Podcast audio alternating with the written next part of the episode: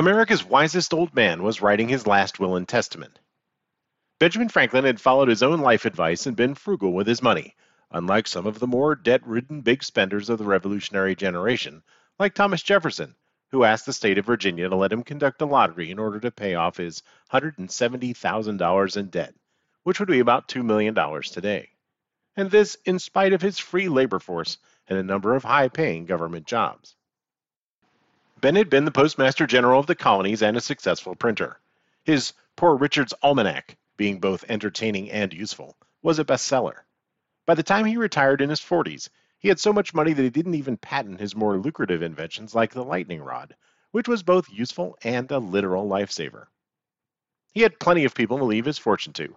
His son William Franklin, former royal governor of New Jersey, his grandson Temple Franklin, who had been Ben's secretaries during the negotiations with France that got the colonies some much needed assistance with that whole give the British a whoopin' thing. Sally Bache, his daughter, Benjamin Bache, Sally's son, or even his sister Jane. Everyone in the family got a little something. William got debt forgiveness for all the money he had borrowed from his father throughout his life. Temple got Ben's papers and a nice bit of money. Sally got most of Ben's Philadelphia properties, and Benny Bache got his grandpa's printing presses, which he used to attack his grandfather's old friends George Washington and John Adams in the American Aurora, a newspaper he founded in 1794. But Ben Franklin's most interesting bequest was the one he made to the cities of Boston and Philadelphia. He had been born in the first and grew to manhood in the second. He set up a trust of $1,000 for each of his hometowns, about $100,000 in today's money, to be used to provide loans to tradesmen like himself who were trying to set themselves up in business the trusts would expire after 200 years. Franklin said the cities could then use what was left for municipal improvements. He calculated the bequests in 1990 would be worth about $4 million each. In a generation of founding fathers who always seemed to have their eyes set on a distant American future, where the nation spanned the entire continent and was a world power, Ben's bequest was far more practical and stayed close to the two cities he called home. He believed that two centuries after his death, America would still have a thriving middle class that would be the backbone of the country. And he was right. We take a look at Benjamin Franklin's long term bet on America and compare it to the rampant short term thinking of our country's leaders and far too many of its citizens on this episode of I'm Not Allowed to Watch the News.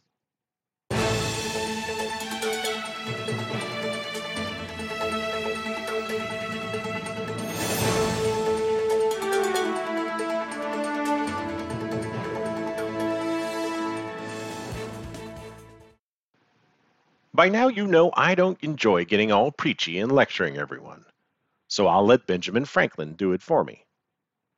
Ben believed that what had worked for him would work for anyone, and that America was designed from the time of its original settlement to be a place where young people of skill and ambition could rise from humble beginnings to the pinnacle of society, and thereby be useful to their communities and their country. A person could use America to reinvent themselves, the way he and countless others had done. Usefulness was a big deal to Ben Franklin. Even in his will, he wrote, I wish to be useful, even after my death, if possible, in forming and advancing other young men that may be serviceable to their country. His grandson, Benny Bache, adopted the motto Surgo ut prosum, I rise to be useful, in honor of his grandfather. George Washington believed in dignity, integrity, and the well timed surprise holiday attack. John Adams believed in education and purposeful curmudgeonliness. Alexander Hamilton was a fan of fiscal responsibility and letting the other guy shoot first in a duel. Thomas Jefferson was all about freedom, except for the involuntary labor force at Monticello and his slave mistress and their children. Ben Franklin thought there was no higher aspiration than usefulness, and he put a bunch of money and 200 years on the line to see if he was right. Was he? In part. During the first hundred years of his bequest, Boston and Philadelphia made small loans to aspiring artisans. At the end of the first century, the Boston Fund was worth about $400,000. Part of the money was used to establish what became the Benjamin Franklin Institute of Technology, with a matching grant from Andrew Carnegie, who was spending his massive fortune on philanthropic works to compensate for his earlier career as an evil titan of industry. The rest stayed in the trust, and in 1990, 200 years after Franklin's death, it was worth $5 million. Philadelphia was less successful. There was only $172,000 in the fund at the 100 year mark. Three fourths of it went to establish the Franklin Institute, a museum and center of scientific learning. Quite a bit of it had been used for mortgage loans for young tradesmen. The fund had $2.3 million in it in 1990. The mayor of Philadelphia appointed a council of historians to decide what to do with the money, and in keeping with Ben's final wishes and the way he had lived his life, it went to libraries and fire departments, two pet projects of Ben's during his lifetime, as well as scholarships for vocational training. $4,300 of the grant from the father of electricity went to a poor Philly high school that used the money to build an electric car that won the Power of Dreams Award. Other aspects of the Franklin grants weren't so inspiring or in keeping with Ben's wishes. In 1890, Ben's great great grandson Albert Bache filed lawsuits in Boston and Philadelphia, claiming that the money rightly belonged to Ben's blood heirs, since there was no basis in English common law for the kind of trust Ben had established. Both lawsuits were dismissed.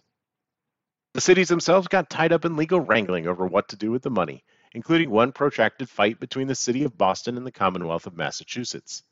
But such was Franklin's historical esteem that wiser heads prevailed, and the money was largely spent as Ben intended on vocational education and public works that improved the lives of all residents of both cities, present and future. His gifts kept on giving even after his 200 year time limits expired. The Franklin Institutes of Boston and Philadelphia still provide education and opportunity to new generations of Americans and will for years to come. Long term thinking is, as Ben's example shows, particularly American. Or it was.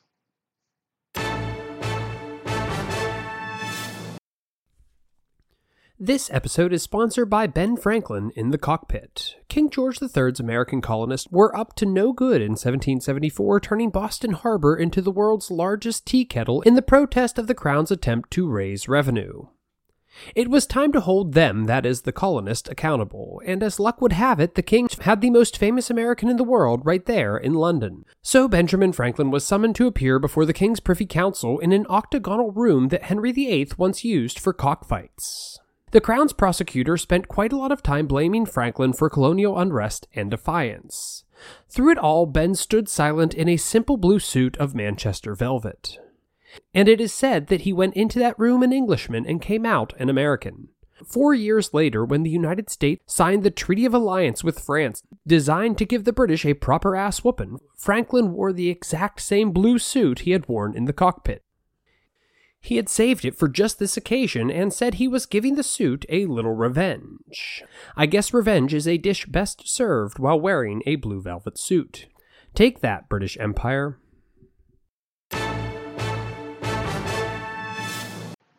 If Benjamin Franklin were alive today, he would find quite a lot to be happy about. The fledgling American Republic fulfilled the destiny he and his compatriots had predicted, taking over the continent and becoming a world power. American values of democracy, equality, and opportunity inspired the world. The United States is still a place where someone of humble beginnings can rise to heights of success by way of their own talent and hard work. Ben would probably be less thrilled about the American obsession with money and short term thinking. The prosperity that began after the end of the Second World War made the middle class prosperous at a level Ben would have appreciated. But then things transcended from the good of the whole to the good of the individual. In the decades since, Americans have largely seen money as an acquisition instead of a thing of purpose. The days where reformed robber barons like Andrew Carnegie and John D. Rockefeller used their fortunes to benefit society are long gone. The richest among us tend to hold on to their fortunes, mainly for their own enjoyment, with only token charitable activities used to clear their consciences or get a tax deduction. Poor and middle class Americans debt finance their lives, sacrificing tomorrow's stability for today's new car or expensive vacation. Saving for retirement is rare, with a majority of Americans using Social Security to finance their golden years, a purpose for which it was never intended. America's politicians also tend to think in the shortest possible terms the next budget cycle, the next campaign, the next election. Ask a politician where they see the country in 50 or 100 or 200 years, like Ben Franklin did with his last will and testament, and they're likely to tell you that it's not their problem. They have to get through this congressional session, or their term in office, or this presidential administration. The long term future of the nation is an offhand soundbite, mentioned only briefly during campaign season. The National Treasury is trillions in debt and loses a trillion dollars per budget cycle. Quite a lot of our tax money goes to keeping big donors and big business happy, or sending federal money home to the districts of congressmen who want to use that large S as the primary reason to keep them in office. Look at all the money I bring back home to you, they say to their constituents. Look at all the money I gave you in tax cuts and government contracts, they say to their corporate campaign donors. Vote for me, they say to us on television, and I'll put more money in your pocket. Such is modern political campaigning. The two major political parties rake in billions of dollars every year and use it to elect their own members so they can spend trillions of our tax dollars to maintain their grip on power. While the national debt rises, our infrastructure crumbles, our educational systems are starved for funding, and our citizens fight each other over manufactured partisan issues, while equal opportunity takes a beating. Most Americans have no savings, retirement or otherwise. A recent study showed that a large percentage of the population couldn't scrape together $1,000 in cash for an emergency. Credit card spending is at historic highs. Easy mortgage terms have resulted in first and second mortgages that will only get paid off when the house gets sold or the owner dies. And for the most part, Americans are working harder than ever. More hours, more days, more years, with fewer and fewer vacations or time off. They aren't so much in the pursuit of happiness as the Declaration of Independence advised, as they are fleeing the debt that pursues them from behind. In the future, it will have to take care of itself. None of which was Benjamin Franklin's vision for the middle class he was so fond of, or for the nation itself. So, what do we do to counteract the judgy disdain of early America's sagest founding father? And why bother in the first place? I mean, I managed to withstand the disappointment of my parents and grandparents, so why should it bug me that Ben Franklin is glaring at me across the centuries with that look on his face like I stole his parking spot or was mean to his dog? I believe that all of the founding fathers, Ben Franklin was one of the few who saw the American experiment from the perspective of all the people. Quite a lot of the founding generation were upper class, like Washington, Madison, Jefferson, Hancock, Mifflin, and so on. Those who weren't rich were intellectual elitists like the Adams cousins and Alexander Hamilton. Few of the founders lived in the everyday world of the citizens they were building this new country for. But Ben Franklin had his eye on the common folk, who drove wagons and printed newspapers and baked bread and made things and fixed broken stuff, the people who had to work for whatever they had without being able to depend on an inherited fortune or a government bailout. You might say that Ben wanted for us what we want for ourselves purpose, industry, a trade, the opportunity to put our skills and ambition to use for the betterment of ourselves, our families, our communities, and our country. And as he did, when our life's labors are over, we deserve to take it easy and enjoy all the things we spent a lifetime working for. So, what would Ben want us to be doing 200 plus years after he wrote his last will and testament? Balance the present with the future. There's nothing wrong with living a good life in the here and now, but we can't work forever. Over time, our strength and endurance gives out. We have to be ready for the day when there will be no more paychecks, and we'll have to make do with whatever we've set aside from a lifetime of earnings. Debt is bad. Mostly. Incurring debt to buy things of lasting value like houses and cars and education isn't the end of the world, but putting yourself in a hole for fancy dinners and elaborate vacations, or anything that causes you to live beyond your means, is a bad idea. Do things to improve your communities. Ben invested in libraries, fire departments, and public works like water and sanitation systems. He believed that citizens had an obligation to spend part of their income improving life for everyone in town. Improve yourself. Those libraries are there for a reason. At no time in our history have we ever had the kind of free and immediate access to information on any subject. Most of us, whether we realize it or not, are carrying the sum total of human knowledge around in our pockets. If you're successful, Use that success to provide opportunities to others. If you own a business, set up retirement funds for your employees and match part of their contributions from profit sharing. If you have the time and resources to mentor a young person, do it. Endow a scholarship or a library, like bad old Andrew Carnegie did when he got visited by the ghosts of his past and future. Lead by example. And finally, vote for leaders who have a long term vision for the country it's not hard to tell what members of Congress or presidential candidates are only in it for the short run. They're the ones with the bright ideas for massive spending programs with no offsets to pay for them. They're the ones promising riches without work, achievements without sacrifice, progress without knowledge, and have no tangible plans to balance the budget or pay down the national debt. Politicians strive to be a reflection of the citizenry. If we have spent decades sending coin operated live for today and let tomorrow be someone else's problem representatives to our capitals, it's because that is who we ourselves have become. If we are petty and partisan, we shouldn't be surprised when our Congress is. If our priorities were to suddenly change and we cared as much about the America of two centuries from now as we do about the America of next Tuesday, our leaders would get on board.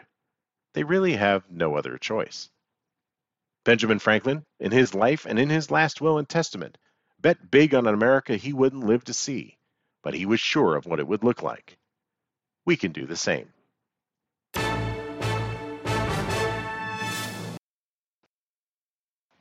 If you've enjoyed this episode, please consider giving us a good review at Apple Podcasts and supporting the show on our Patreon page. There's lots of fun bonus content over there, like early access to new episodes, and some incidents where I actually watch the news and rant about it. It's also a great way to keep the show going. A dollar a month or so goes a long way toward keeping us on the air, so to speak, and your support means a lot. Go to patreon.com forward slash not allowed to watch the news, and thank you so much. Time for you to weigh in. Post something on the I'm Not Allowed to Watch the News Facebook page, even if it's a picture of your own long suffering pets. If you think Ben Franklin's great great grandson was a greedy so and so, or that Philly should have taken better care of their trust, you can Twitter to at Not Allowed Pod. You can Instagram, whatever that is, to Not Allowed to Watch the News. And as always, tell everyone you know who's disturbed about the direction the country is going in about us. We definitely need to stick together.